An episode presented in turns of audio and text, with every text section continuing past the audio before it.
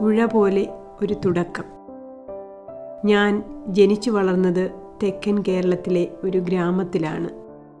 വയലും തോടും കുളവും അമ്പലവും കാവും മലയും ഒക്കെയായി ഒരു കാർഷിക ഗ്രാമം.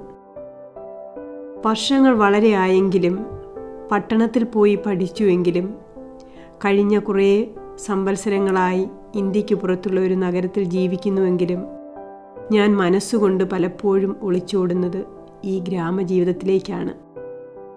അവിടുത്തെ കാറ്റിനും മഴയ്ക്കും കരിയില കൂട്ടി തീകാഞ്ഞ മകരപ്പുലരികൾക്കും ശബ്ദഗന്ധങ്ങൾക്കും എന്നെ ഏറെ നേരം അവിടെ തളച്ചിടാൻ കഴിയും. എന്റെ ബാല്യ കൗമാരങ്ങളിൽ ഞാൻ നോക്കിയിരുന്ന കാഴ്ചകളും കേട്ടിരുന്ന വർത്തമാനങ്ങളും ഒക്കെ ഇന്ന് ഓർമ്മയിൽ തങ്ങി നിൽക്കുന്ന കഥകളാണ്. എനിക്ക് ചുറ്റും എത്രയോ കൗതുകമുള്ള സംഭവങ്ങളാണ് നടക്കുന്നത്. കുറേയൊക്കെ ഞാൻ നിങ്ങളോട് പങ്കുവയ്ക്കാം. എന്റെ വീട്ടിലും ബന്ധുക്കളുടെയും നാട്ടുകാരുടെയും ഇടയിൽ ഞാൻ പൈങ്കിളിയാണ്.